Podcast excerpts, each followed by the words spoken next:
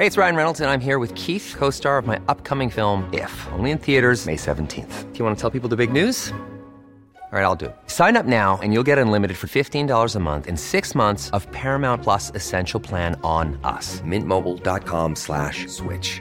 Upfront payment of $45 equivalent to $15 per month. Unlimited over 40 gigabytes per month. Face lower speeds. Videos at 480p. Active Mint customers by 531.24 get six months of Paramount Plus Essential Plan. Auto renews after six months. Offer ends May 31st, 2024. Separate Paramount Plus registration required. Terms and conditions apply if rated PG. Hey, I'm Ryan Reynolds. Recently, I asked Mint Mobile's legal team if big wireless companies are allowed to raise prices due to inflation. They said yes. And then when I asked if raising prices technically violates those onerous two year contracts, they said, What the f are you talking about, you insane Hollywood ass? F- So to recap, we're cutting the price of Mint Unlimited from $30 a month to just $15 a month. Give it a try at mintmobile.com slash switch. $45 upfront for three months plus taxes and fees. Promo for new customers for limited time. Unlimited more than 40 gigabytes per month. Slows. Full terms at mintmobile.com. Many of us have those stubborn pounds that seem impossible to lose, no matter how good we eat or how hard we work out. My solution is Plush PlushCare. PlushCare is a leading telehealth provider with doctors who are there for you day and night to partner with you in your weight loss journey. They can prescribe FDA-approved weight loss medications like Wagovi and Zepbound for those who qualify. Plus, they accept most insurance plans. To get started, visit plushcare.com slash weight loss. That's plushcare.com slash weight loss.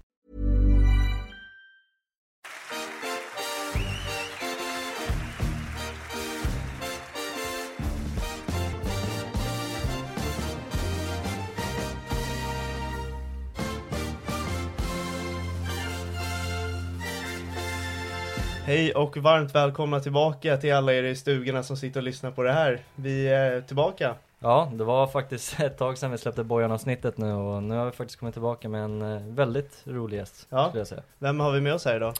Andreas Engelmark, 39 år gammal från BP. Ja, från BP, ja. kanon. Eh, vi satt och diskuterade lite. Det har varit så att eh, du har varit assisterande tränare i BP. Är det så att din roll nu är att ni är en tränarduo? Ja, det är man väl även som assisterande i och för sig då, men eh, nu har vi delat huvudtränarskap, jag och Olof, i år. Det skiljer sig inte jättemycket från eh, hur det var med Christer, tycker jag inte. Från det. Mm. Mm. Hur ser din bakgrund till fotboll ut? Ja, det så mm, som många av oss som barn så tyckte jag väldigt mycket om fotboll, så kan man väl säga. Mm. när jag mm, började knatteskolan ute i Hässelby i BP. Och sen har var jag inte så bra på fotboll tänkte jag säga också då. Så att eh, jag, eh, ja som tonåring där någonstans blev väl eh, mer intresserad av att eh, bli tränare egentligen. När jag insåg att jag kommer nog inte spela lite fotboll. Sen har jag varit tränare i nästan, det här är mitt 20 år som tränare. Och det började i eh, mer permanent i Ängby först och sen eh, var jag i eh, bo genom Svenska fotbollsakademin i ett år och sen har jag varit i BP nu i, mitt tionde år i BP, nej elfte är det, förlåt. Och sen var jag två år i USA också. Mm. Så att, Ja, det är en häftig resa. Du har hållit på länge trots din un- unga ålder för att vara en tränare får man väl ändå säga. ja, jag har hållit på ganska många år. Ja. Så det är hela mitt vuxna liv. Just det. Har du, är det bara fotboll du har jobbat med under hela din vuxna karriär eller har du varit inne på något annat? jag pluggade samtidigt som att jag började i Ängby där, eh, så jag är ekonom i grunden, Mm. företagsekonomi. Men eh, ja, det är mitt enda riktiga jobb jag haft, jag säga. Ja, Hade väl något jobb eh, mellan gymnasiet och universitetet, men nej, det här är det enda riktiga jobbet. ja. Snyggt där med ekonomi och sånt ifall du skulle bli intresserad för en sportchefsroll längre fram i karriären kanske.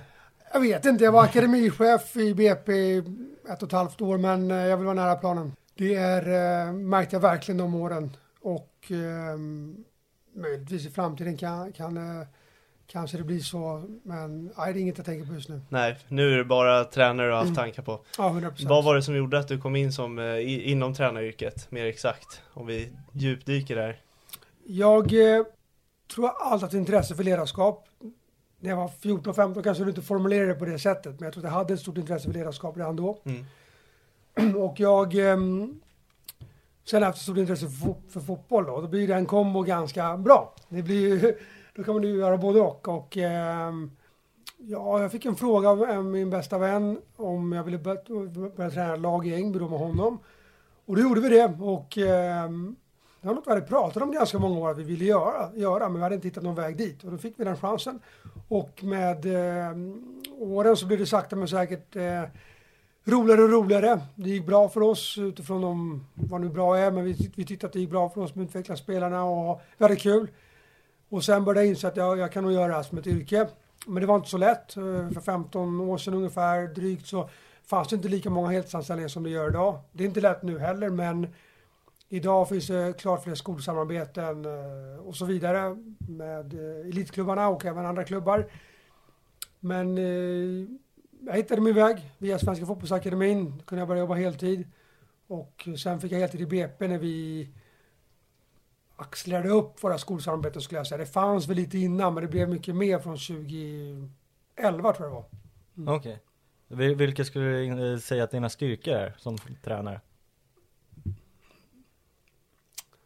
Det har varit lite olika genom åren tror jag. När jag, var, när jag var, om man ska säga nu så tycker jag att jag är väl förberedd taktiskt hur vi ska spela. Hur vi ska helt enkelt vinna matchen. Mm. Jag tycker att eh, en, jag kan lägga fram en plan, tycker jag, på ett ganska koncist sätt för spelarna. Hur vi ska angripa den specifika matchen, men också i den längre processen utvecklas som spelare och lag. Så att eh, den kombon tycker jag har hjälpt mig mycket de här eh, och jag hoppas laget då senaste två säsongerna, tre säsongerna även när vi inte gick upp 2020 att kunna hjälpa i staben, alltså teamet, men, eh, och att kunna hjälpa spelarna. Okay. Men kollar man tillbaks i tiden så har jag, menar, jag jobbat mycket med spelarutveckling då. Så har ju vissa förknippat med mig kanske med individuell träning. Men jag hävdar att eh, i det kollektiva så ska det utvecklas bara individuellt också, även på elitnivå. Det är, vissa hävdar att inte den tiden finns och sånt. Eh, där håller inte jag med. Det är en fråga om hur skicklig du är på att instruera och eh, skickligare på att hitta, hitta utvecklingsområden hos spelarna. Mm. Hur, hur, är det att träna någon individuellt för en lagsport? Egentligen omöjligt. Ja. Om jag ska vara krass, på ett sätt så är det omöjligt att kunna göra någonting specifikt. Eh, med det sagt så går det att eh, jobba med detaljer som du sen som spelare sen behöver kunna applicera i, eh, i en kollektiv miljö. För att om jag står och jobbar med en spelare, dess teknik eller vad det nu kan vara, om man nu vill uttrycka sig så, så um, det är inte att träna fotboll om vi uttrycker oss som vi ska vara väldigt krassa. Utan eh, det är ju en teknik som du behöver sen kunna koppla till, till, en, eh, till ditt lag. Och det har alltid varit min, min devis till de spelarna som jag har tränat individuellt. Okej, okay, vi kan jobba med det här, du ska jobba med dina inlägg eller vad det nu kan vara.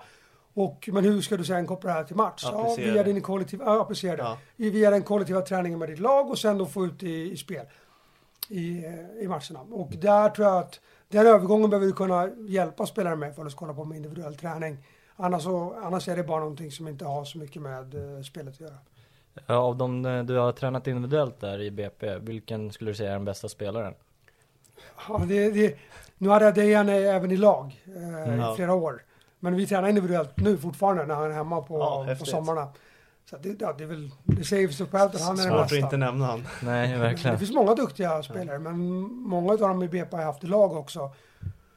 Och sen vad är individuellt och vad är kollektivt sådär, men vi hade ju på Bromma gymnasium hade vi ju eller har fortfarande, eh, de tränar på skoltiden, men jag är inte med där längre, men hade ju många spelare under de åren.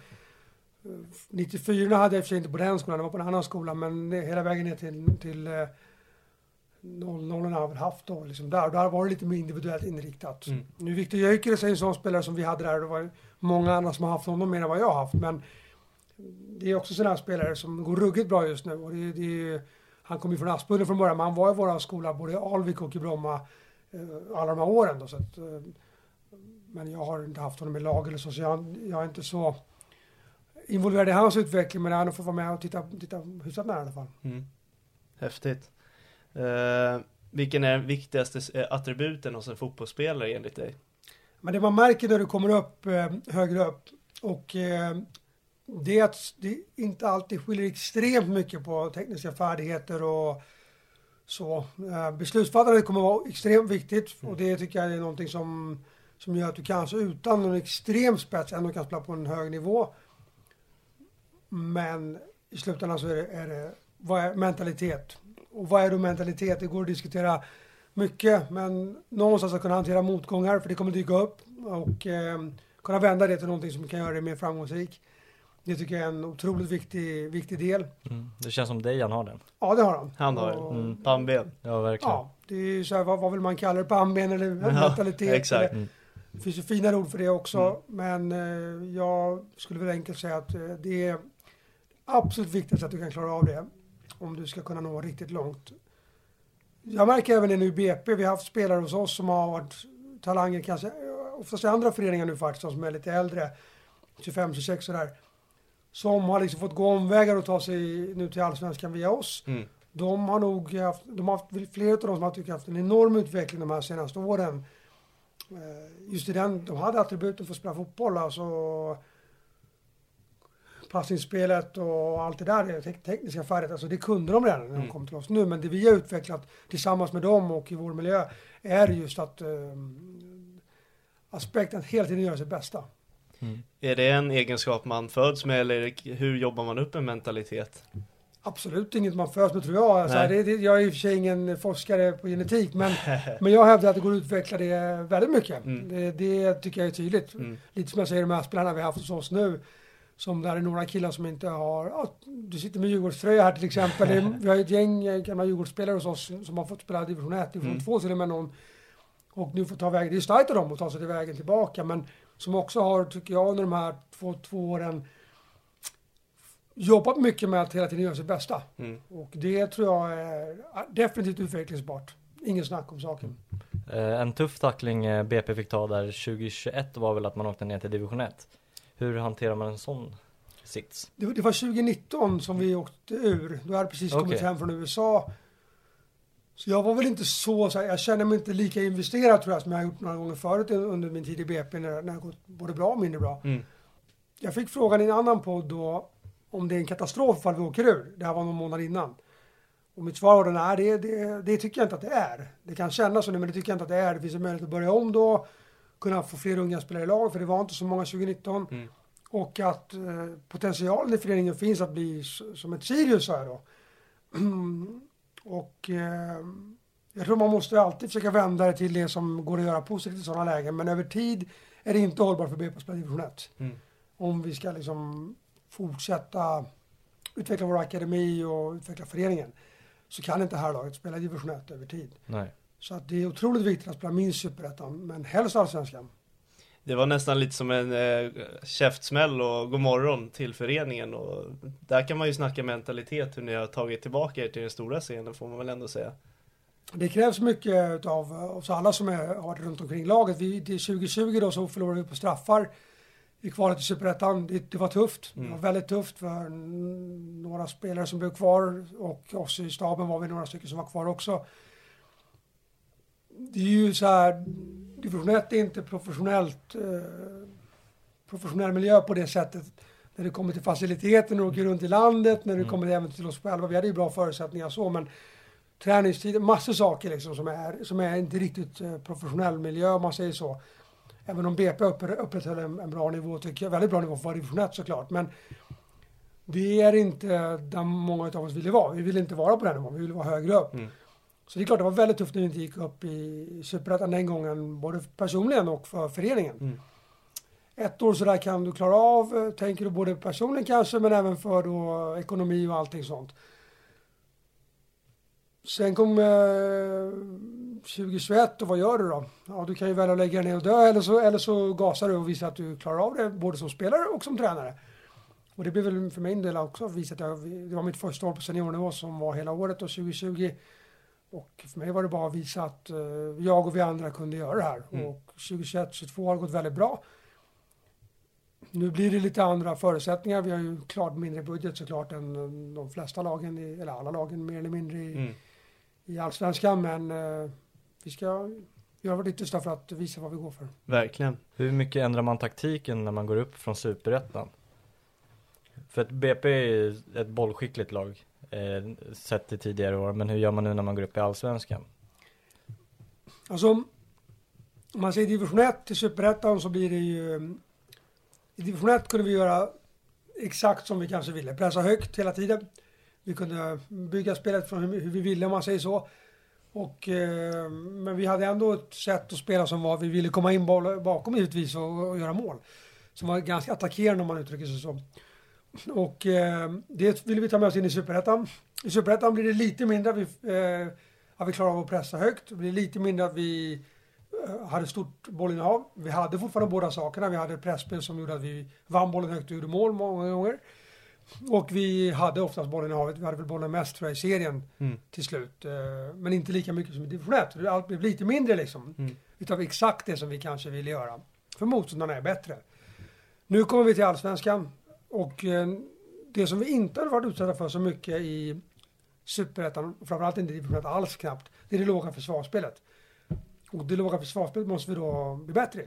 Eh, Att luckra upp det då eller? att, att för Att spelare spela själva. lågt, okej. Att luckra upp Yes. det har vi blivit utsatta mycket Ja. för. I division Mm. 1 bak i lagen hem. Ja. I Superettan blev det så en del matcher. eh, Och vissa lag valde att göra så mot oss. Mm. Och så där är vi bra. Mm. Där tror jag att vi överraskade till exempel Djurgården senast också. Mm.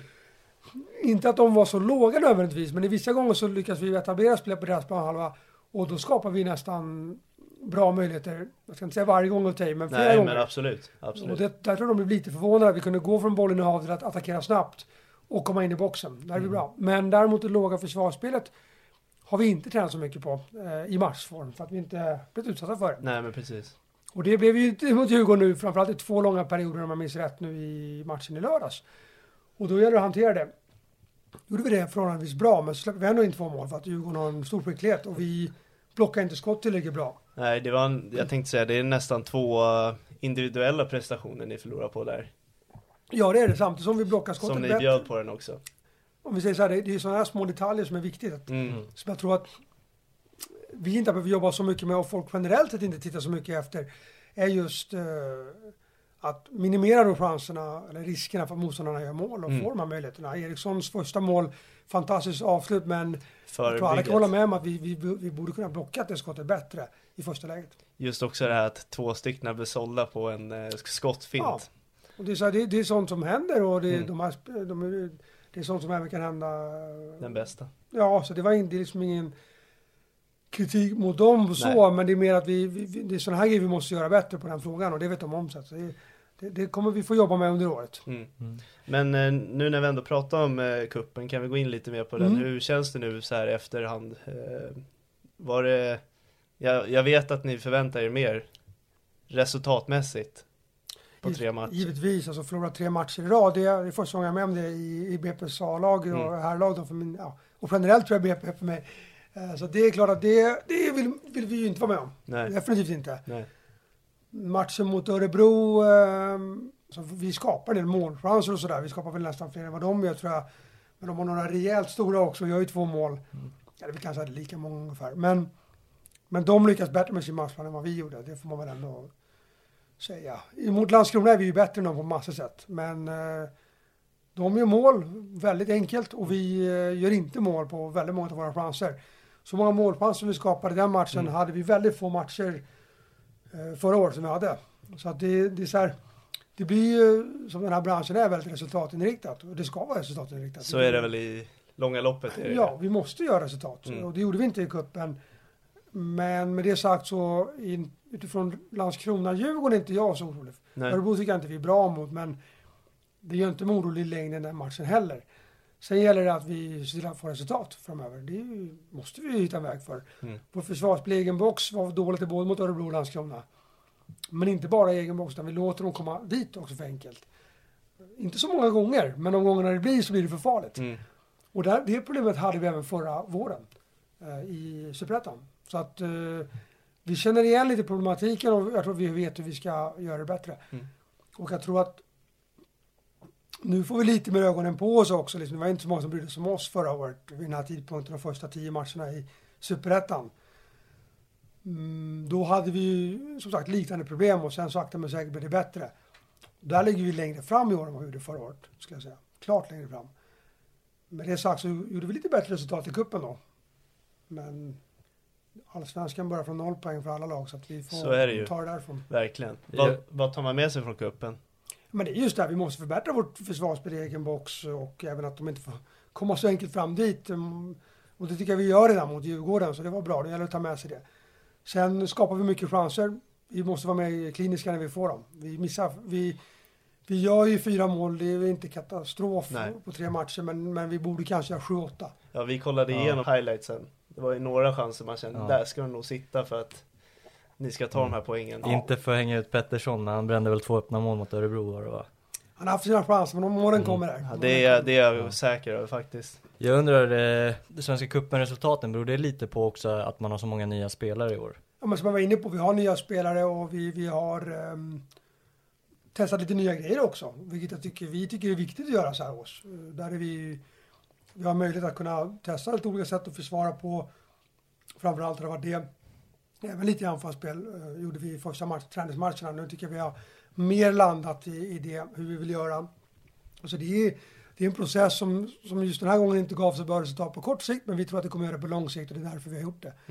Så att vi, vi är inte oroliga för det. Däremot så vill vi alltid ha resultat och det gjorde vi inte nu. Eh, jag tänker, det var några kultbärare som lämnade nu under januarifönstret. Hade det inte varit viktigt att behålla några av dem för att bygga den här stommen som har varit och gått igenom seriesystemet där de senaste För åren? gruppdynamiken Ja, då eller? precis. Ja. Vem tänker du på några bara att jag är med på? Ja men Hellqvist, eh, Olsson, Falkeborn och de här grabbarna. Det är alltid svårt, det är inte mitt jobb riktigt att varken Nej, precis. recensera eller att bestämma. Det finns säkert sina skäl för varje spelare såklart. Och mm, vi har ändå behållit eh, några spelare i alla fall. Nu blev det inte så många som det kanske var tänkt. Nu Krusnell blev ju såld. Det- Vad ska vi göra? Han betalar bra pengar, han vill göra det. Mm. Det är inte så mycket att säga där. Men, och sen är det samma med Modefalk, eh, bröderna Bergvall. Det, Mm. Det går inte det är samma sak där. Vi kan inte göra så mycket. Sen så klart att det finns andra spelare som det går säkert att diskutera kring. Men och några av dem spelade mycket, några av dem spelade inte så mycket. Och jag har inte så mycket att... Det är inte riktigt mitt jobb, om man ska säga så. Jag jobbar med det jag har och så har jag alltid varit som tränare. Utan det, är- det, är, bara, det är bara att jobba på. Men, visst är det så? Eh, Vi var inne, eller du var inne på eh, Mellberg där. Mm. Vad är liknelserna och skillnaden mellan han och Kitten som tränare? Ja. Olof är mer taktiskt intresserad. Det är han definitivt. Och det, vi har mycket diskussioner tillsammans där. eh, Där vi har, eh, ja men vi diskuterar mycket detaljer och hur vi vill lägga upp det och, och så. Så att eh, där är en liten skillnad. Mm. Annars likheter. Fotboll är fotboll någonstans. Snyggt. Heter det så? Är det så på Heterpodden Ja, också? där, det var ju skitbra. Där fick jag till det också. Ja, där fick du den ja. Eh, nej, men det, de kommer båda från spelarbakgrund, även om Olof såklart, alla vet vilken nivå han kommer ifrån. Mm. Så det finns vissa likheter från att de har en väldigt lång bak, bakgrund från fotboll. Båda vill vinna. Ja, Det vill jag också, så det Ja. passar bra. Tycker du Sirius var en perfekt match för Mattiasson? det tror jag kan bli bra. Absolut. Eh, Christer och Ola känner ju varandra sedan tidigare. Det tror jag kan vara en bra förutsättning. Mm. Det kan nog bli väldigt bra. Det är nu, de vill utveckla sitt spel till eh, någonting som eh, han har stått för eh, i Sollentuna redan. Även om jag tycker de var i och för sig ganska lågt försvar många gånger i Sollentuna så ville de vara höga. Så att han har väl den ambitionen vill ju Sirius också. Och vi i BP gjorde det definitivt. så det tycker jag nog kan bli en bra match där. Det Mm, tror jag tror absolut. Eh, De spelade ju bra i gruppen, men det var väldigt synd där med Mjällby att de lyckades vända. Okej, I jag såg sista ingen match, 15. men- ja nej. det Nej men i sista omgången Ja, så... det ja. Nej, nej men där med Sirius också, ditt namn var ju också mycket på tapeten där. Ja, nej, men det, Eh. det, det var det. Hur nära var det egentligen och hur sugen var du kanske på Att följa med. Möj, möjligheter dyker upp ibland och sådär. Nu, Mm. nu, nu var det väl liksom så att i mitt fall som har varit i BP länge ehm, och upplevt BP i Allsvenskan som akademitränare och som supporter faktiskt. Jag var två Mm. gånger, två första gångerna BP gick upp i Allsvenskan var jag på plats. Mm, Det var Häcken borta på Rambergsvallen och Ljungskile Mm. Borta i kvalet. Så jag, Ja. jag har då liksom följt BP på det sättet. Eh, Så var det nog så här för mig att jag ville vara kvar i BP när jag varit med och eh, varit en del av att föra upp laget i Allsvenskan. Så var det eh, det som någonstans var min utgångspunkt och i Sen var jag också under avtal ett år till. Så att, Mm, ja men precis. Nej men du, du var inne på det, väldigt häftig resa du har fått Mm. göra med BP och det kanske är svårt att avsluta den när den verkligen är på god väg nu och du har kommit långt. Alltså allsvenskan är den stora scenen och du vill uppleva den som tränare. Då kanske det är svårt att se över nya jobb. Just, just där och då kände jag kände så i höstas. Eh, ofta så... mm, jag har väl märkt det när man börjar komma på A-lagsnivån och det, nu har vi vunnit ganska mycket. Då blir det lite intresse. Och någon gång kommer, kommer ju BP antingen vilja bli av med mig eller så vill eh, jag gå vidare. Mm. Den dagen kommer. Ju, högre upp du kommer i en klubb, desto större risk, desto, desto närmare kommer du det liksom. Mm. Men hade jag bara sagt att jag vill vara pojkar 14-tränare hela min karriär, vilket är ett jättefint jobb. Mm. eh, Då hade jag nog kunnat få vara kvar där med liv tror jag nästan. Ja. Men förr eller senare kommer de antingen säga tack och hej eller så kommer jag säga tack och hej för att det kommer någonting som är så pass bra. Det, det är naturligt, det är Mm. naturens gång och det, det tror inte jag eh, det tror jag både, både mina chefer och jag själv inser liksom. Mm. Att på ett eller annat sätt kommer det bli så inom de närmaste... Det kan ju ske, vi såg Micke Stare fick sparken igår liksom. Det, Mm. så det kan vara sakens natur även för, för mig då. Med, under året eller vad det nu kan vara. Men så det, vad ska man säga? Det vet vi om någonstans att eh, men för mig den här gången var det tydligt att jag ville, jag ville fortsätta det här året och, och eh, men en, någon gång, i framtiden igen så vill jag iväg. Såklart, jag var i USA i två år och tyckte det var Mm. väldigt roligt så att eh, det vill jag testa någonting nytt igen, det är Mm. man vill göra det. Det är inget samtal från Göteborg till dig då? Nej, det är det, är det inte. De söker någon annan profil just nu. Innan vi går in på USA, för där vill jag höra Mm. lite mer, så vill jag höra om eh, Mattiassons avslut. Nu vart det ju ganska bra ändå med Sirius här, men eh, hur ser du på hans avslut här mellan säsongerna? När han kliver upp? Ja, vad ska man säga? Det är, Eh, nej, men jag är glad för att han fick Sirius, det tycker jag är nummer ett. Det är viktigt att han eh, får möjligheten att få en bra möjlighet för honom så att säga. Det, det tycker jag var nummer ett. Vi, hade en bra, vi har en bra relation, vi hade en bra, ett bra samarbete i två år. Sen att eh, det är klart att vi hade kunnat tänka oss att köra tre år tillsammans. Det, hade, det var definitivt ett alternativ som jag och han såg på saken. Nu blev det så här, han fick möjligheten i Sirius och eh, tog den. Och jag eh, är kvar i BP så det, det, det, det ska bli väldigt spännande att möta såklart. Jag tänkte säga det, är det mest spännande mötet för dig? Nej, det vill jag inte säga. Men det ska bli kul. Ja. Eh, Men det mest spännande tycker jag nog är de stora matcherna Ja. och sådär, de stora lagen och sånt. Det tycker jag. I Djurgården så känner jag så många spelare så det känns lite ganska dramatiskt. Det är väl, jag tror det har räknat till åtta stycken som jag Ja, har tränat eller liksom haft i skolverksamhet eller i lag. Ja. Eller på något sätt eh, i A-laget, flera av dem då som finns i truppen nu. Mm. Ehm, men det är klart att jag tycker, nej jag tycker nog snarare de här, möta de större lagen ska bli roligast tycker Mm. jag. Men, men det är klart att eh, det ska bli kul att möta Sirius också. ja. Känner du inte lite trött på att möta Djurgården? Ni har ju mött dem så Ja, jäkla de mycket möter senaste vi åren. mycket så det känns väl inte, det känns ganska odramatiskt nu för tiden. Men, men eh, det ska bli kul i premiären. Förhoppningsvis är de inte riktigt, är de inte riktigt förberedda tänkte jag säga. Nej, men oftast brukar de stora lagen liksom växla upp efter ett litet tag. Så vi har ju Djurgården, Malmö, Elfsborg i början. Otroligt tuff inledning Mm. men, men möjligen så är det så att vi kanske kan innan de har hittat rätt i allting och göra jobbet för dem. Men det är Ja. klart vi ska göra det. Jag har dåliga minnen, premiärer och nykomlingar, så jag tänker Sirius där när eh, våra nuvarande tränare tränade Sirius, eh, Lagerlöf och Bergstrand. Och Sarfo gjorde ju två mål i den matchen. Ja, okej. Ja. Så ja, nej det är, det är som du säger, de har lite tufft. De är inte riktigt redo för den utmaningen. Det, det är mycket annat som pågår i Djurgården just nu med kvällens match och, och så. Ja. Och går de vidare där så är det mycket det. Och det blir ett fokus som är stort på Conference League, vilket man förstår såklart. Så att det, det är klart att eh, det kan vara ett bra tillfälle för oss. Mm. Hoppas vi på. Vad tror du om den matchen, om man får fråga? Jättetuff match, alltså Djurgården, eller menar du Les Ja, Poznan-Djurgården? precis, precis. Les Poznan-Djurgården, eh, jag känner ju Karlström väl. Ja. Eh, Jag hade honom som ungdomsspelare. Tror du han vill vinna den? Det vet jag han vill. Eh, Så att, nej men spännande match. Mm. Jeppe önskar ju alltid allt gott, så det är svårt. eh, Sen så vill man att det ska gå bra för svensk fotboll, så det är, Ja. och, det, och det är många spelare och personer jag känner kring Djurgården, så det är Mm. klart att eh, det ska gå bra för dem. Men eh, utifrån svensk fotbollsperspektiv är det jätteviktigt. Mm. Men Karlström är ju... Men vi, har, vi har en bra, nära, ganska nära relation sådär, så jag hoppas det går bra för honom också. Det är svårt. Ja. Ja. Vad blir det? Jag vet inte. Det är, det är svårt att se honom på andra sidan där. ja, jag kan faktiskt tänka mig Ja, det. han var ju verkligen sån där man brann för också. Han är Ja. en otrolig lagspelare. Ja, en jävla vilja hade han. Ja, och vann senaste guldet så det kommer man aldrig Ja. glömma. Ja. Mm. Nej men vi tar Kapten oss... också. Ja, Sista, precis. sista året. Precis. En riktigt bra kapten. Underskattad måste jag säga, bland alla senaste kaptener. Vi tar oss vidare, du ville prata mer om USA. Ja, jag vill höra om Mm. din tid där. Du kan börja om flytten faktiskt dit. Hur var det Ja. liksom när du fick beskedet att du skulle dit och hur var det att acklimatisera sig i USA? Ja, nej men det, om jag backar bandet lite så var jag akademichef då i, US- i, i BP menar jag och eh, kände att jag ville tillbaka till tränar, tränargärningen och det var ju någonting jag hela tiden tänkte när jag blev akademichef också. Men det hade varit lite struligt i BP, de ville att jag skulle ta det uppdraget och eh, jag sa att jag kan göra det en period men jag vill vara tränare. Och sen eh, var det så att eh, Greg Berhalter som var i Hammarby, Mm, precis, han känner jag till. tid, en tuff tid för ja, Hammarby men eh, USAs landslag nu va? Exakt, ja nu är det lite vakuum, han var Ja, det under VM. Exakt. Men ehm, Greg då och jag fick en relation när han var när han var i Hammarby.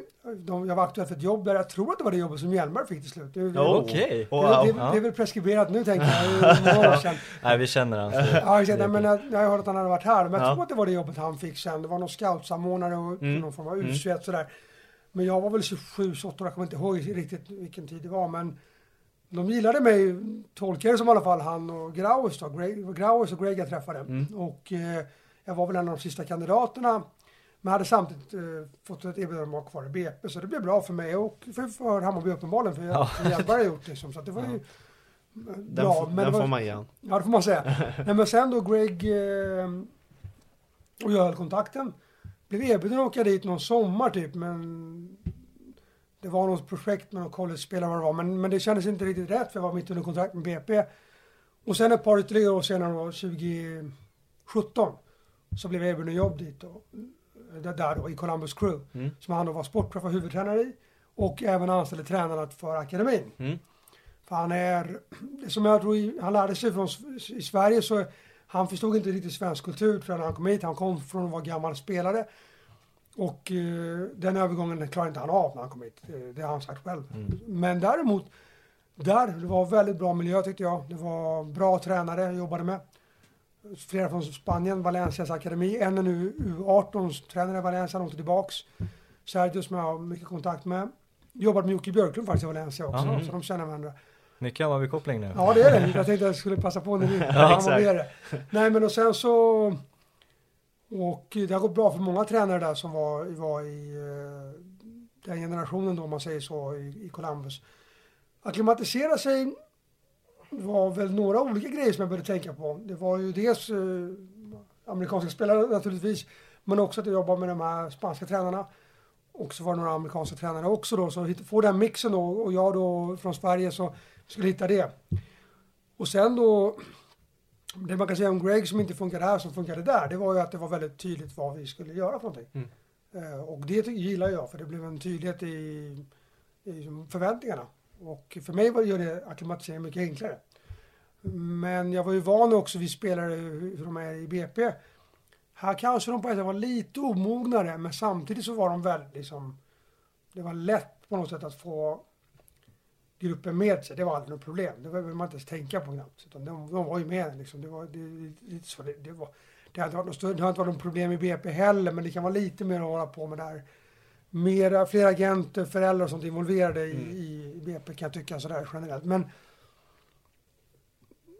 det gick ganska, ganska så enkelt. Däremot sättet att spela på var lite annorlunda. Nya grejer jag fick, jag fick lära mig som har gett mig jättemycket nytta så jag kom hem.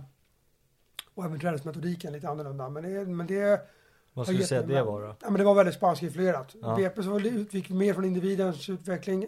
Spansk fotboll är mycket mer kollektiv än många tror. Väldigt kollektiv utgångspunkt Ehm, har de generellt skulle jag säga. Men att inom det utveckla individen, nu är vi där igen. Liksom, att det, men utgångspunkten är det kollektiva, det är en kollektiv sport.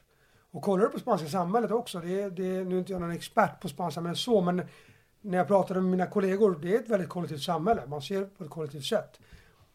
Det gör vi, säger vi i Sverige också, men inte på samma sätt riktigt. Det har blivit mer, min bild i alla fall, One size fits all seemed like a good idea for clothes Nice dress. Uh, it's a it's a t-shirt. until you tried it on. Same goes for your healthcare. That's why United Healthcare offers a variety of flexible, budget friendly coverage for medical, vision, dental, and more. So, whether you're between jobs, coming off a parent's plan, or even missed open enrollment, you can find the plan that fits you best. Find out more about United Healthcare coverage at uh1.com. That's uh1.com.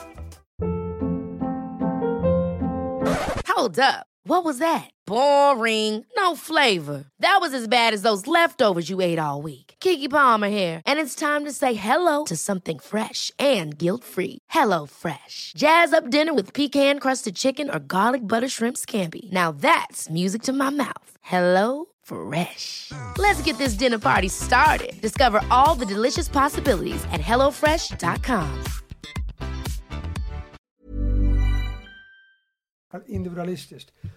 Håller med dig. Och eh, den grejen eh, tar de med sig ut på fotbollsplanen mycket.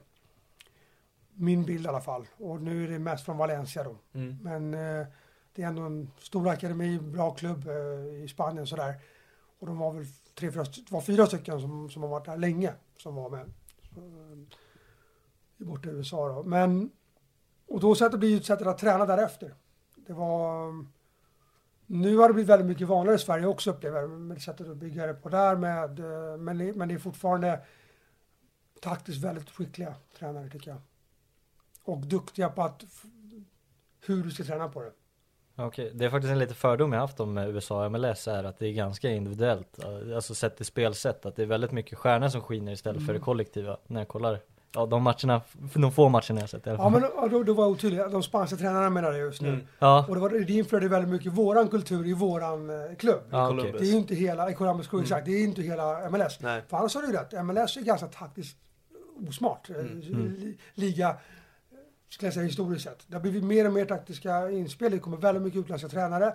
Både på akademinivå och A-lagsnivå. Så det, det håller på att utvecklas. Men jag kommer ihåg att jag satt och kollade på någon match i MLS, jag kommer inte ihåg vilken det var. Och så dagen efter så kollade jag Djurgården-Trelleborg från Allsvenskan. Jag tror det var Djurgården-Trelleborg. För de visade en match på ESPNs streamingtjänst en i veckan från Allsvenskan. Sjukt va? Ja verkligen. Eh, Så jag satt och kollade på den matchen. Och då var det liksom Djurgården-Trelleborg på Tele2 tror jag det var. Då var det liksom, avståndet mellan backlinjerna var ju ah, 40 meter kanske. Ja. Trelleborg låg lågt, Djur- Djurgården låg på liksom. Mm. Och så kollar man MLS där, det är, det är, som, det är 70 meter mellan backlinjerna. Det var hur mycket ytor som helst. Så att, lite skillnad på inriktning, mer gasa och kör där. Ja. Måste kunna ta löpmeter, måste kunna springa mycket och så. Men individuella nivån på de bästa spelarna i MLS har, är otroligt hög. Ja. Det är ju många storstjärnor som kommer dit Ja. eh, och Insigne där och så Kaká var där Ja. under många år och Men även kan du få lite yngre spelare. Almiron som nu är i Newcastle Ja, var ju länge i. Atalanta. Äh, Atalanta, Atlanta. Atlanta. Ehm, Atlanta och han var ju oerhört bra i såklart i MLS Mm. och han är ju bra i Premier League också. Så han hade väl en jättebra relation med Martinez Martinez, Ja. anfallaren ja. i Exakt. Atlanta. Men det är många allsvenska spelare som börjar ta klivet till USA också. Är det så att eh, ligan växer generellt där? Ligan är bra, Ja. faciliteterna är otroliga. Mm. Det kan jag tänka mig. De Bra älskar ekonomi. sporten där. Ja, bra ekonomi, livsstilen är, är, är bra. Så att, jag kan förstå. Däremot så sa, alltså, går du på ett Stockholmsderby eh, och du har publiktrycket Mm. och jämför det med USA så är det mycket publik på matcherna idag, det är det. Mycket publik, Mm. men det är inte samma kultur kring fotbollen. Nej, exakt. Mycket popcorn och Ja, lite mer åt det hållet i alla fall. sitt, sittplatser. Ja, men lite mer åt det hållet är det ju. Ja. Det saknade även jag eh, när jag, när jag var där. Mm. Snyggt. Ja, nej men vi kliver in på uh, nutid då, framtid. Mm. Hur förberedda kände du att eh, truppen var för Svenska Cupen? Du, alltså vi nämnde ju det, det var många nya spelare in och många ut. Hade man fått ihop gru- gruppdynamiken och det taktiska? Det kan vi inte säga att vi har fått fullt ut. Då hade vi inte landat på noll poäng. Mm. Det kan jag ju säga på en gång att vi, vi inte riktigt, eh, som jag nämnde, Örebro tycker jag inte vi får till vår matchplan så bra som vi vill. Och det har ju en del med, det kan vara vad vi väljer också som taktik, taktik vårat, eller vad vi vill fokusera på som tränare. Vi kanske var för otydliga med vissa delar som vi själva tyckte vi kanske inte var tillräckligt tydliga med balansen, hur vi ska ha den när vi anfaller. Som ett exempel. Mm. Att, nej, det, det, då är vi inte nöjda såklart. Nej. Det, då har vi inte kommit tillräckligt långt när vi väl står där. Mm. Sen är det så att det kom in en ny spelare häromdagen senast. Och, Ja, så är det. Så att vi kan ju inte påstå att vi liksom har nått hela vägen fram då Mm. när vi värvar fortfarande. Men eh, med det sagt så är det ingenting som... Det är klart att aldrig bra att inte vinna matcher. Det, det, det är aldrig bra. Det, det kanske inte är oroväckande med 30 dagar kvar till Allsvenskan, eller är det så mycket? Det är fan mindre. Det är mindre, Ja, men är mindre. jag tror att jag som tränare inte riktigt ser det på det sättet. Du, du frågar mig om cupen, så här, jag, det var ju flera veckor sedan tänker jag. Ja. Nu jobbar vi ju framåt. Ja. Och så här, jag tänker nog inte riktigt på det. Utan vi har, vi har, den har vi redan stängt den matchen och insett att det här kunde vi gjort bättre. Det här behöver vi göra bättre i framtiden. Det här får inte hända igen. Mm, Vissa, mm. vissa delar liksom. Men vissa delar var också bra. Och det är samma sak mot Landskrona och det är samma sak mot Djurgården. Och sen liksom jobbar vi vidare. Vad behöver vi göra bättre nu? Vad ska vi göra? Vad behöver vi göra nu för att vara förberedda mot eh, Djurgården första, första april? Och, och sen och så vidare. Det, kan, det är inte bara den matchen. Så att jag tror inte riktigt jag tänker på det sättet som du ställer frågan, när jag förstår dock frågan. Mm, mm. Mm, Vi eh, behöver hela tiden eh, utvecklas. Vi behöver hitta det som vi tror är det bästa sättet för att vinna, vinna matcher. Och ehm, där tycker vi är på rätt väg. Sen så bygger ju segrar självförtroende. Så vi behöver vinna matcher också. Snyggt. Eh, nej men jag la fram frågan för att bädda upp inför säsongen då. då. Mm. Och eh, vad är, har ni ett gemensamt mål? Hur, eh, vad är målet för Allsvenskan 2023? Det är att spela Allsvenskan 2024. Ja. Ehm, Och göra det så bra vi bara kan. Alltså, det där med mål, apropå vi snackade mentalitet och psykologi för så är ju väldigt många teorier säger ju att du ska ha mål för att eh, bli framgångsrik och sådär. Och eh, jag håller ju med om det i grund och botten. Däremot kan jag väl säga att om det ger oss så mycket att säga vilken placering i tabellen vi ska komma eller inte, jag vet inte. Nej. Förra året sa vi inte det. Vi skulle vinna varje match tänkte vi. Alltså varje gång vi går ut på planen ska vi ha allra yttersta för att vinna en match. Vi ska bli bättre varje vecka vi, för varje vecka som går, varje träning vi har. Vi ska hitta grejer i, i vårt taktiska spel, i vårt sätt att arbeta och allting i processen, i staben. Allt ska bli bättre hela tiden. Har du den mentaliteten tror jag att eh, du kommer kunna uppnå högre mål än vad du satte från början. Men sen gäller det att få träff och vi fick träff förra året och vi kom högt upp i tabellen. Vi började märka, eller vi vann ju tabellen, men vi började märka mitt under säsongen att vi är nog rätt bra, men vi måste göra några justeringar för att kunna gå hela vägen. Mm. Vi förlorade med 2-0 mot Halmstad på Örjansvall i omgång 9. Men det var också då jag insåg att är det här det bästa laget i serien på bortaplan på gräs och vi kan matcha dem på det sätt vi gjorde nu, då kan vi slå vilket lag som helst. Mm. Då gäller det bara att hitta sättet för att vinna matcherna och inte förlora med 2-0 som vi gjorde den gången. Ja. Och det är liksom den processen som jag, du får, om man går tillbaka med kuppen igen. Det är så jag tänker. Mm. Vad är det vi behöver justera för att vi ska börja vinna matcher? Varje vecka. Mm. Och ehm, det är målet även nu också. När vi åker till Tele2 den första april, vi ska vinna matchen, det är vår målsättning. Och så tänker vi hela tiden. Och sen inser ju jag och alla andra att det kommer bli mycket svårare på allsvensk nivå. Än vad det var, framförallt i division 1 som bara ett och ett halvt år sedan vi spelade i. Mm, Men också såklart mycket, mycket svårare än Superettan. Hur kombinerar man eh, att vinna de här matcherna liksom med sin låga backlinje och sen att bygga sitt egna spel inför 2024 då? Som vi ser Mm. till 2023 så vill man ju vinna varje match men man vill ändå ha ett eget spel Ja. antar jag framöver för att stadga sig i ligan. Hur kombinerar man det? Går det att göra det första året? Alltså jag tycker ändå mot, eh, om vi säger Djurgården så var vi låga vissa perioder. Om vi tar den matchen som ett exempel. Mm. nära i tid och det är ett topplag i Allsvenskan. Ja. Eh, bollinnehavet är 51-49 till Djurgården i matchen. Inträden i box har de några fler än vad vi har. Vi har ett högre XG än vad de har. Mycket högre. Eh, och eh, så här, vad, jag tycker det vi visar den matchen att vi kan spela på deras planhalva med bollen och skapa målchans. Det tycker jag också. Men eh, givetvis vill vi ju göra det ännu bättre. Och det är ju lite ourforskad, eh, ourforskad mark för oss. Vi vet ju inte exakt. Vi, visst, BP har varit i Allsvenskan förut, men vi har ju inte varit med de här spelarna, inte med de här tränarna och inte den här delen av hur Allsvenskan är idag. Den, skil, den skiljer sig ganska mycket från för tio år sedan, då BP senast höll sig kvar i Allsvenskan 2013. Det har hänt ganska mycket med, med, med eh, spets- sätt att spela. Det finns många olika sätt att spela idag i serien som jag tror inte fanns på samma sätt för tio år sedan. Nej, verkligen inte. Så att eh, det är ju lite outfors- outforskad mark för oss som vi behöver se hur vi kan eh, hantera. Men vi har en tro om att vi ska kunna ha bollen av spel även här, men vi vill ha det för att kunna göra mål. Och det var samma sak i division 1, det var samma sak i superettan. Men som jag inledde här tidigare med, eller pratade om tidigare, det är att vi gjorde det färre gånger i superettan och vi kommer, vi kommer göra det färre gånger i allsvenskan förmodligen. Men vi ska vara killers när vi kommer nära motståndarnas box och vi ska vara riktigt bra där. Det är vår målsättning. Att se till att då kommer det många spelare i straffområdet och vi kommer vara i rätt positioner och eh, öka chanserna för att göra mål. Hur många timmar lägger du på videoanalys efter matcher? Ja, det är ganska mycket. Mer nu när Mellberg är här eller? Ja, det är väl Det lät ungefär som att ni ganska satt lika. väldigt Men jo, mycket. det är klart på så sätt. Vi sitter ju mycket och diskuterar. Och, Ja. Men pff, det är ganska många timmar. Ehm, Första analysen kolla igenom matchen, bestämma sig vilken väg av Alltså vad, vilken del vill vi fokusera på nu? För det går nog inte att göra allting efter varje match. Eh, jag tror att den delen, det går över på olika sätt. Jag har hävdat det bästa, för mig i alla fall och för det laget jag har haft, jag har varit en del av de här åren, det är att hitta de grejerna vi behöver för att förbättra oss till nästa vecka, under veckan och till nästa match. Mm. Och så kan det vara några grejer som över tid som behöver bli bättre. Och de grejerna behöver vi då se till att eh, pinpointa med klipp och så. Och sen är det individuella nivån som vi behöver komma ner på också. Hjälpa spela individuellt. Mm, med deras positionering kan det vara både anfall, försvar och så vidare. Det tar ganska många timmar. Mm. Um, sen så kollar vi motståndare. Det, det är många timmar med video, det är det. ja, jag är intresserad mm. i det här med taktik för mm. är det så att ni har eran grund som ni utgår ifrån eller anpassar ni taktiken för alla motståndare? Tänker ni att de får anpassa för oss eller? Så desto högre upp du kommer desto mer måste du anpassa dig efter motståndaren. Mm. Det gör ju även de stora klubbarna idag. Mm. Och jag tror att vi har en grund och sättet vi spelar fotboll på. Som är, dels tror jag BP's identitet så många år men också det som är det här BP-laget.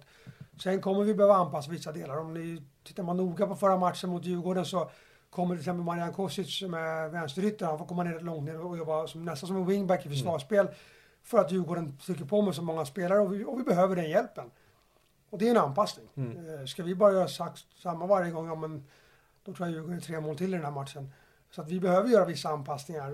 Ehm, och sen är det så att bygger de med tre spelare i sin, i sin speluppbyggnad, då kommer vi pressa på lite annat sätt. Men våra principer uh, sitter fast. Mm. Vill du ta oss igenom en matchdag som tränare? Säg, vi tar uh, Örebro-matchen som exempel mm. då. Hur ser din dag ut på match? Efter var det ju tråkigt. Ja. jag skojar lite. Men, När var den matchen? Det var väl sen avspark. 18.30 var det avspark, om jag minns rätt nu. Matchdagen. Jag vill helst inte ha så jättemycket jobb att göra, utan ta det ganska lugnt eh, på förmiddagen och helst träna eller något liknande själv. Sen blir det väl eh, ta sig bort till eh, Grimsta. Det är ganska tidigt. Och eh, vi brukar ha, ja, vi håller på att hitta våra rutiner även nu då, hur vi ska jobba på matchdag. Vi brukar ha en kortare genomgång med lite videoklipp från träning då när vi har jobbat med, vi ska jobba mot dem och så har vi tränat på det. Och då vill vi återkoppla med några korta grejer, bara förstärka vad vi ska, hur vi ska göra. Och den eh, genomgången jobbar vi igenom då så att vi får fram den på presentationen då på ett bra sätt. När vi samlas då, det är jag och Olof som gör den delen. Går igenom lite fasta. Det är mest Olof och målvaktstränaren Peter som gör det. Sen går vi igenom än en gång liksom motståndarna. Vad har vi för spelare? Vilka är, har vi, de har kanske släppt sin trupp. Vilka är borta? Vilka är inte det? Vad tror vi elvan kommer vara? Sen när spelarna kommer in, då blir det lite mer aktivitet. Eh, vi kör genomgången då. Vi får motståndarlaget. Då försöker vi formera det så fort som möjligt och vilka tror vi kommer spela var. Är det några överraskningar och så vidare går, in, går runt och pratar med spelarna om just det. Vad, vilka som startar hos dem och när får ni reda på det? Är det när det släpps för alla eller får ni ett 75 minuter innan. 75 minuter innan, okej. Okay. Och sen blir det fasta, blir viktigt där. Mm. Vem ska ta vem på fasta? Ja, markeringsspelare på fasta. Vilka de ska plocka upp. Och det är ju egentligen det. Sen är det ut och aktivering ja. kallas det nu för tiden. Uppvärmning mm. kallade jag det i alla fall. Men och sen är det, ja, sen kör vi. Mm. Lite mental förberedelse och sånt där, men det är... Jag har jobbat med ungdomsfotboll länge och frågan, eh, satt på vägen hit och fick frågan om skillnaderna och sådär. Vi går in lite mer i detalj på saker. Du har mer koll på motståndarna än vad du har på ungdomsnivå. För att mm. Det är svårt att ha på ungdomsnivå för du vet inte exakt vilka motståndarna kommer med. Typ i P17 så här, kommer de ta ner spelare från 19? Så vi har ingen aning liksom. Så därför så kan man inte lägga för mycket fokus på det. Annars är det liksom, det är så mycket saker som är likt. Eh, jag tycker att det ibland blir alldeles för uppförstorat. Eh, nu var det publik, jag har inte spelat så många matcher för stor publik. Eh, det blir en faktor men vi får se. Jag tyckte inte det var någon större skillnad i lördags. Vi får se när det blir fullsatt på Tele2 kanske. Mm, och det blir mm. det premiären. Jag undrar hur mycket man ändrar sin taktik utifrån när man vet att startelvan kommer till exempel när ni möter Djurgården nu Eh, man antar att Berg ska spela mittfältare, men så bara oh shit, han spelar ju nia, som en droppande falsk nia. Hur mycket ändrar man då? När man har förväntat sig att han ska Det ju spela mer- mittfältare. Det är ju mer en information sen får vi ta beslut ifall vi tycker mittback ska följa med eller ska mittfältare få ta över den spelaren eller, eller ska vi helt enkelt bara försöka screena bort honom med, med våran press. Det kan ju bli en sån diskussion. Kollar vi Djurgårdens matchen, jag kan backa bandet till en annan Örebro-match förra året då. Mm. Där det blev en stor förändring. Där vi hade mött Örebro på eh, våren och skulle möta dem hemma nu. Och vi hade väl tagit reda på um, att det fanns en sannolikhet att de skulle spela 5-2-3 för det hade de gjort i, i eh, delar av matchen om jag minns rätt nu, kanske med någon från start. Och när vi såg laget så insåg vi att det här är nog 5-2-3 istället för, var det nu 4-2-3, jag kommer inte exakt ihåg hur de spelade annars. Och då, hade vi, då blir det ju liksom, okej det är 75 minuter match, nu måste vi ändra lite i vårt, eh, dels vårt pressspel och vår uppbyggnad. Det kan också vara något i vårt låga försvar. Och då fick vi ta det muntligt med spelarna och då blir det en del förändringar och eh, referera tillbaka till kanske matcher med ett liknande lag. Och eh, han får fram något klipp och visar spelarna här, här kommer här ytorna kommer vi hitta. Om vi tänker så här. Så då blir det en del ändringar. Då får vi göra det så bra vi kan teoretiskt. Men oftast tycker jag det är bra att visa något klipp då som man kanske har sedan tidigare. Men också referera tillbaka till någon tidigare match. Blir det ofta rörigt då? Det beror på hur rörigt du gör det som tränare tror jag. Där tror jag det gäller att vara koncis som jag sa lite innan i fråga om styrka sådär. Okej, det är de här grejerna vi fokuserar på nu. Inte 10 grejer, inte 20 grejer. Vi Mm, har bara de här grejerna nu. Fokusera på det och spela fotboll. Alltså, det får inte bli för mycket fokus på motståndaren heller. Vi har ju någonting som vi gör. Exakt. Men det kan vara att vissa ytor är mer intressanta än andra. Beroende på vilken, eh, vilket spelsystem de har och vilka spelare de ställer upp med. Jag blev intresserad där med 75 minuter. Om man nu har lämnat in en startelva så ser du så här, shit de har Piotr och Joel Asoro på högerkanten. Det visste vi nog. Ja, exakt. Det är ganska uppenbart. Men eh, får ni ändra eran startelva efter ni har lämnat pappret? Så, här, ja, Kosic, han är ganska offensivt lagd. Vi kanske Mm. lägger Monir där istället. Som har lite mer defensiva Vi kan ju säga att han, ja, vi fick en skala att göra det. Man får, man får göra en fuling då. Aldrig gjort faktiskt. Nej, jag har nog aldrig gjort det faktiskt. Jag, sen är det så att vi har gett laget till spelarna. Ska vi då ändra? Det Mm. går ju att vänta med det också naturligtvis. Det finns ju alla möjligheter att fixa och trixa. Vi, så, så pass fokuserade inte vi på motståndarna Nej, okej. vi, vi vill göra vår grej och tror vi att det är det bästa laget. Och blir det någon liten anpassning då får vi göra det. Men oftast är det inte så stora skillnader. Nej. Vi vet oftast de flesta som kommer spela i motståndarlaget. Det gjorde vi i division 1 också. Vi gör ju research lika mycket där. Nu blir det ju enklare. Nu finns ju forum som skriver alla möjliga saker. Eh, Tidningen skriver och det så att vi får ju nästan laget gratis liksom. Eh, Och alla känner någon i något lag sådär. Så man får ganska mycket information gratis ju högre upp du kommer märker jag. Mm. I Divett fick du ju jaga på ett helt annat sätt. Det kan jag tänka mig. Nu, nu flyttar jag ganska långt därifrån, men eh, alltså Billborn eh, under Hammarby-tiden, så jag tror att det var 2018, då släppte han startelvan eh, 24 timmar innan matchen. Eller jag vet inte om det var just han, men var, varför tror du Hammarby gjorde det? Det är jätteudda. Ja, det känns som att det är bara en lek. då. Ja det måste vara någon psykning, att de släpper 24, alltså de ligger ute på sin officiella Instagram. Ja, nej men det, jag tror att de helt enkelt, lite som jag var inne på nu, de gör sin grej. Och Ja. så, sen så här, jag kan ändå gilla det på något sätt. Jag skulle nog inte själv välja att göra det just nu, i en del av, som jag tänker just nu i alla fall. Det kanske man ändrar sig. Men de tänker nog att de kör sin grej. Jag kan verkligen gilla det på många sätt. Mm. Eh, om vi ser fram emot allsvenskan här, vem blir årets alls, eh, utropstecken i allsvenskan? Det blir någon hos oss såklart. Ja, Det blir det. ja. Det får jag hoppas. Men Oskar Pettersson tror jag kommer att fortsätta göra poäng. Mm. Det tror jag. Mm. Han har den där X-faktorn. Mm. Mm. Sen så... Jag tror Samuel Holm också kan ha en bra säsong. Ja, Jag definitivt. han gillar jag verkligen. Jag tycker, jag tror på eran nia faktiskt, att han Basic. kommer göra en, och annan balja. Mm. Ja, det är en han är- riktigt bra match mot Djurgården. Det får man igen. Det får man igen. Gjorde det jobbigt för Djurgårdens mittbackar. Ja, han kunde lätt ha eh, straffat oss och räddat en poäng eller kanske till och med tre där. Ba, bara bollen var några centimeter under ribban där så. Ja, precis. Han var och han var Ja. på den tror jag. Ja, exakt. Mm. Ja. Utöver BP då? Om du får välja någon utanför. Därför BP, oj oj. Ska jag välja någon gammal BP-spelare då? Ja, exakt. Omar Faraj. Omar Faraj. Ja, vi har, vi har Omar, haft det eh, svaret förut. Ja, Nej, faktiskt. men Omar gillar jag ju mycket som spelare och person så att...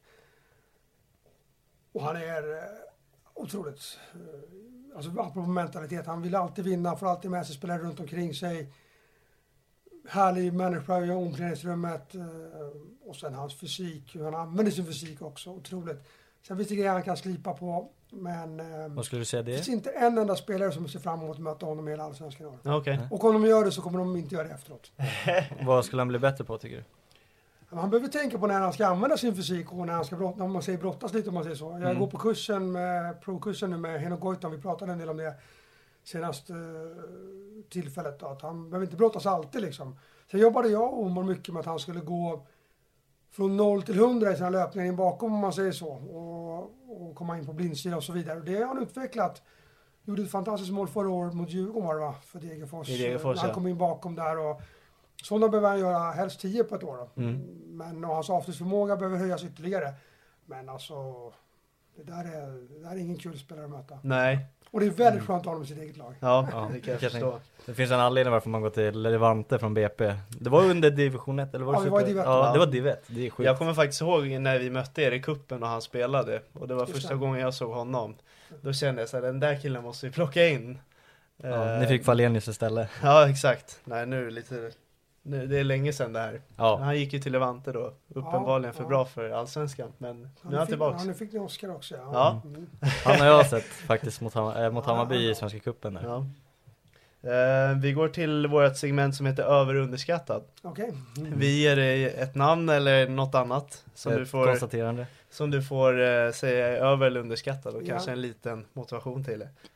Eh, och vi börjar med det här temat vi har varit inne på, Djurgården BP, Mm. Kiss Valodi. Jag tror han är skattad som han ska vara. Ja, ja, det får man gärna säga också. Ja. Ja. Jag har jobbat med Kissen i, tio år sådär. Vi har bra, bra relation. Han, är, han har gjort mycket bra saker. Mm. Eh, och så fyller vi på med det, att, gå från BP till Djurgården. Ja, men lite överskattat den här gången tycker jag. Ja. För att det, vi får se det när vi summerar, men jag tror att det fanns ett, några spelare som kunde ha fått göra en hel säsong i Allsvenskan i BP-tröjan som Mm. inte kanske kommer göra det i Djurgården. Vi får se. Jag Mm. hoppas ju, det här är killar jag tycker väldigt mycket om, så att Mm. jag, jag hoppas verkligen det går bra för dem. Men vi såg ju cupmatchen mot oss nu senast så är det inte mycket till rotation, så att vi Nej. får se om de gör det framöver. Det vet inte jag, men Historiskt tycker jag att det har varit en otroligt bra lösning. Mm. Kolla på Karlström, kolla på, ja det tog ett tag för Jeppe i och för sig. Ja. Men, eh, men kolla på Rune Larsson. Larsson och lite andra spelare. Augustinsson. Exakt, att det, Ja. det, det, det är ju en fantastisk väg för, för våra spelare att gå. Mm. Men just den här gången kanske lite överskattat. Eh, har det någonsin varit aktuellt för en sån lösning som ni gjorde med Une Larsson att låna tillbaka en säsong? Jag tänker om det någonsin funnits en chans med de här som gick. Det känns som att till exempel Ode Gjorde Falk det? hade Karlström var på, kort, på sån här korttidslån. Ja, Une Larsson, han stannade Ja, kvar en säsong efter han det blev klar till. Djurgården. Ja, han, på sommaren blev det nog Ja, klart där. exakt. Inte vad jag vet, men jag är inte med i de förhandlingarna. Så att, Nej, eh, precis. Jag, jag vet faktiskt inte. Nej men det känns som att det hade varit den bästa resan för dem. Men det Mm. kanske inte alla parter ska gynnas av det också, så Mm. är det ju. Eh, vi har varit inne på det här, MLS. Underskattat. Mm. Se- Ser ligan som sådan så är det... Det går säkert att ha massa synpunkter på den, men det är ganska underhållande spel är det om vi börjar där. Mm. Och sen tycker jag att eh, får du en chans att jobba inom MLS, ta den. Det är en häftig upplevelse. Det är, nu jobbar jag med akademifotbollen, men det är också MLS och sättet de jobbar på där är något helt annat än vad vi gör. Mm.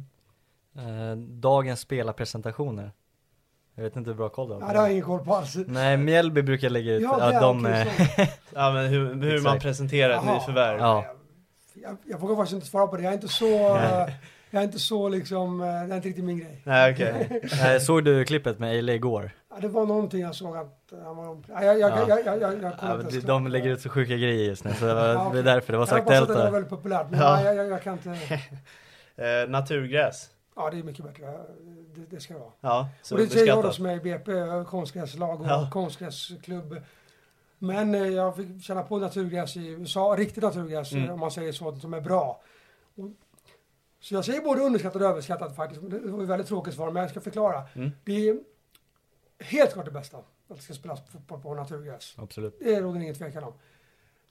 Problemet tycker jag i Sverige är att planerna oftast är för dåliga. Mm. Eh, Jag, nu kommer man ju låta som om man är lite dryg kanske, men vi tror ibland att planerna är bra här i Sverige och de är Mm. inte det. Nej. Det var en bra plan vi spelade på förra året som jag tyckte var tillräckligt bra. Det var, det var Jönköping Södra. Okej. Och så Örjans valv var där i maj va? och den var inte mer än okej. Mm. Nu kommer väl någon i Halmstad bli arg på mig, men, men det är fakta. Joe. Ja, men det, det är fakta. Kolla på hur planerna ser ut. Eh, eh, ska se ut om man säger så. Eh, Karlberg har jag varit på och tränat någon gång.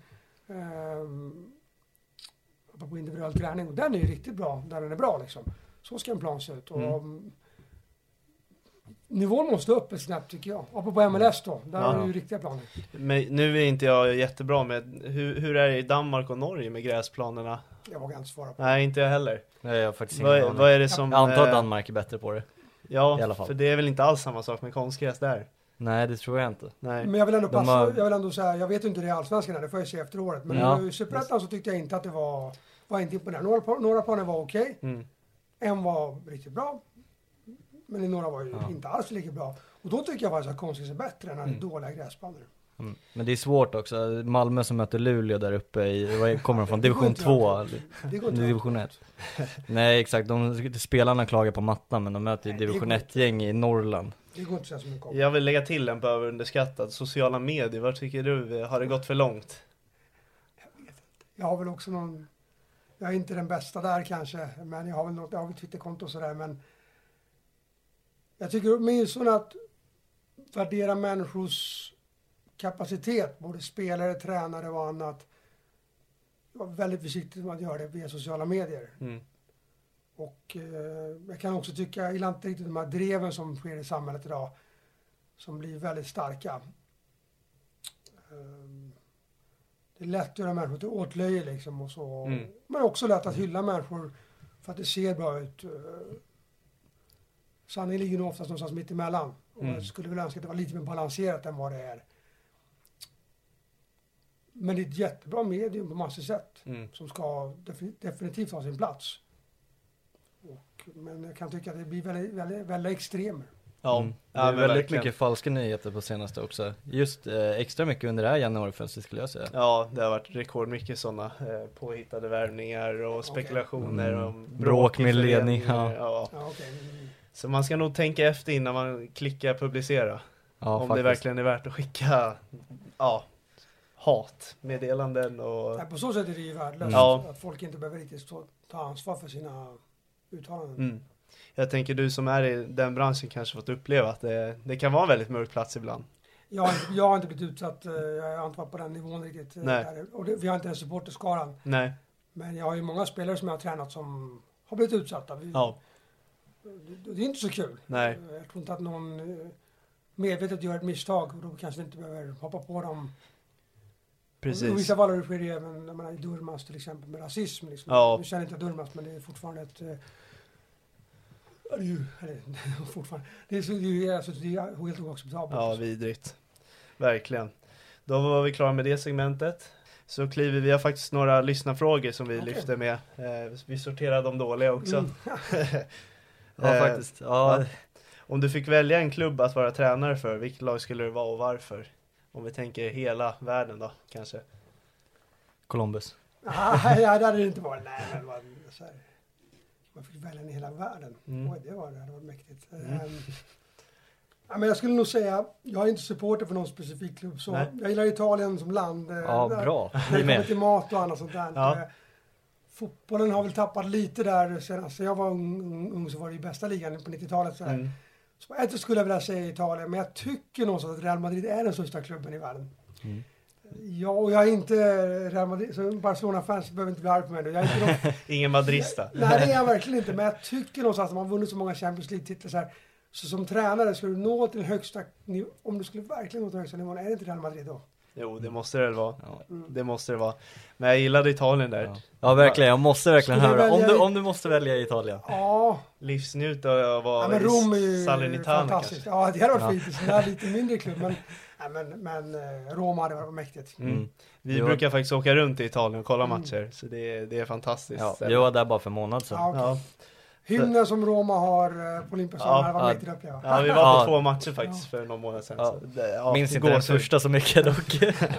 Men den andra minns jag. Ja, nej det är fantastiskt. Åk dit om ni kan.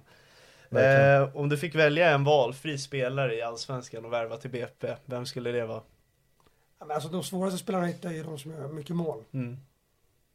Så att... Eh, måste ta någon sån då. Måste jag komma på vem bara. Antonsson? Ja, Ja, han är inte kvar Han är nu. inte kvar, så det gick inte. Och det är inte Jerry Meyer just det, heller. Allsvenskan. Det Ja, är inte ja. Jeremejeff heller, så jag kan inte välja Hela honom heller. världen. Ja. Ehm, Jag tänker Gustav Engvall gick till Värnamo. ja, Värnamo. men jag alltså, tror- lite som kunde varit lite halvrealistiskt för oss. Nej, du får ta vilken du vill. Mm. Marcus Berg. Ja, men Marcus Berg. Vi tar Marcus Berg. Eh, Marcus Det är Berg. Ja. alltså, Ja. det är det. Det är faktiskt andra gästen i rad som gör nej, det. Men det, ja. det, det var bra förslag. Han, Ja. ja. han, kan ju, han kan ju så mycket. Ta emot, uh, kombinera och så göra mål. Så, Men det är klart, han är Ja. en otrolig spelare. Och lagfarsa också. Ja, det, det får man väl säga att han är. Eh, vem tar du in i ditt fantasylag? Har du någonsin varit inne i det? det har jag inte gjort någon gång. Allsvenska fantasy? Nej, uh, men mina egna måste jag ta in i så fall. Ja, Oskar Pettersson gör mycket poäng. Det är väl bra i fantasy misstänker ja han lär, han lär ha bra värde där. Jag. faktiskt. Eh, ja men nu, jag börjar tänka på förra frågan. Det är, jag tänker så här, en Mange Eriksson är inte en sån mer värd än en skyttekung. Du fattar vad jag menar för typ av spelare. Jag förstår vad du säger, men jag tror vi kan få fram bollen. eh, Vi kommer få fram bollen i box. Det gäller att vi gör mål där. Ja, Sen såklart, han är ju otroligt duktig spelare. Ja, jag menar inte just honom generellt utan en typ Na- Nahir Besara, Mange Eriksson, en sån här riktig, vad ska man säga? Men spelfördelare eller Ja, men, alltså ja, stjärna. ledare. kanske. Ja.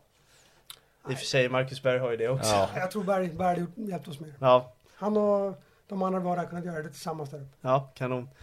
Eh, vilket är ditt favoritlag? Du var inne på den. Alltså jag har ju varit BP, Ja. en av de få BP-supporterna i världen. Ja, Men eh, jag, har- jag har inget lag sådär. Utomlands så tyckte jag om Milan på 00-talet med eh, Ancelotti hade laget med Kaká, Shevchenko och Ja. nästa av de gubbarna. Så jag har varit mer sån som har gillat vissa lag sådär, vissa perioder. rödsvart. Ja, det får man säga. Tänkte inte ens på. Men Kaká var faktiskt också en av mina barndomsidoler. Otrolig spelare. Eh, vem är världens bästa fotbollsspelare? Sista frågan. Just nu, Ja, Mbappé. Mbappé.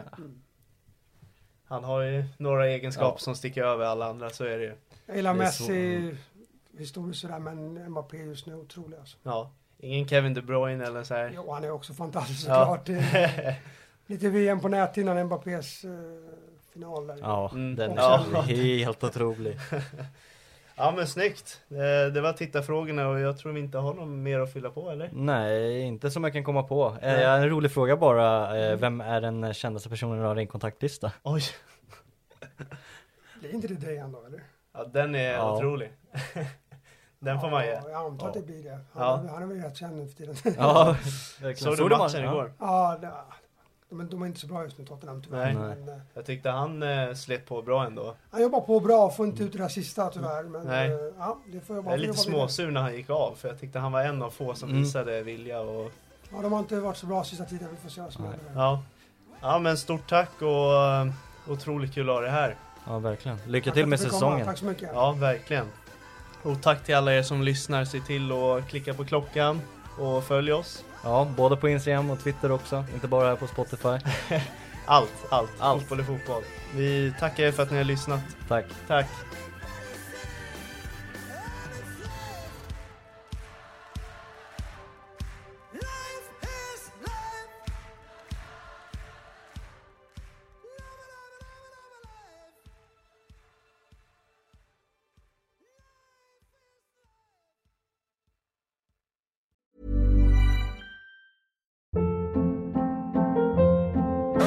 Hold up. What was that? Boring. No flavor. That was as bad as those leftovers you ate all week. Kiki Palmer here, and it's time to say hello to something fresh and guilt-free. Hello Fresh. Jazz up dinner with pecan-crusted chicken or garlic butter shrimp scampi. Now that's music to my mouth. Hello Fresh. Let's get this dinner party started. Discover all the delicious possibilities at hellofresh.com.